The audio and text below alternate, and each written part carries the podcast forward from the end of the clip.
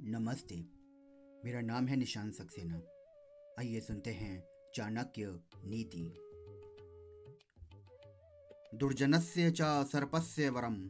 सर्पो न दुर्जन। सर्पो दंशति कालेन। दुर्जनस्तु पदे पदे।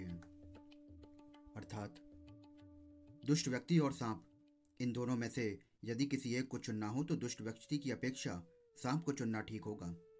क्योंकि सांप समय आने पर ही काटेगा, जबकि दुष्ट व्यक्ति हर वक्त आपको हानि पहुंचाता रहेगा।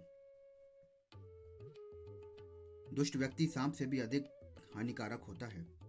सांप तो आत्मरक्षा के लिए आक्रमण करता है, परंतु दुष्ट व्यक्ति अपने स्वभाव के कारण सदैव किसी न किसी प्रकार का कष्ट पहुंचाता ही रहता है। इस प्रकार दुष्ट व्यक्ति सांप से भी अधिक घातक होता है। धन्यवाद।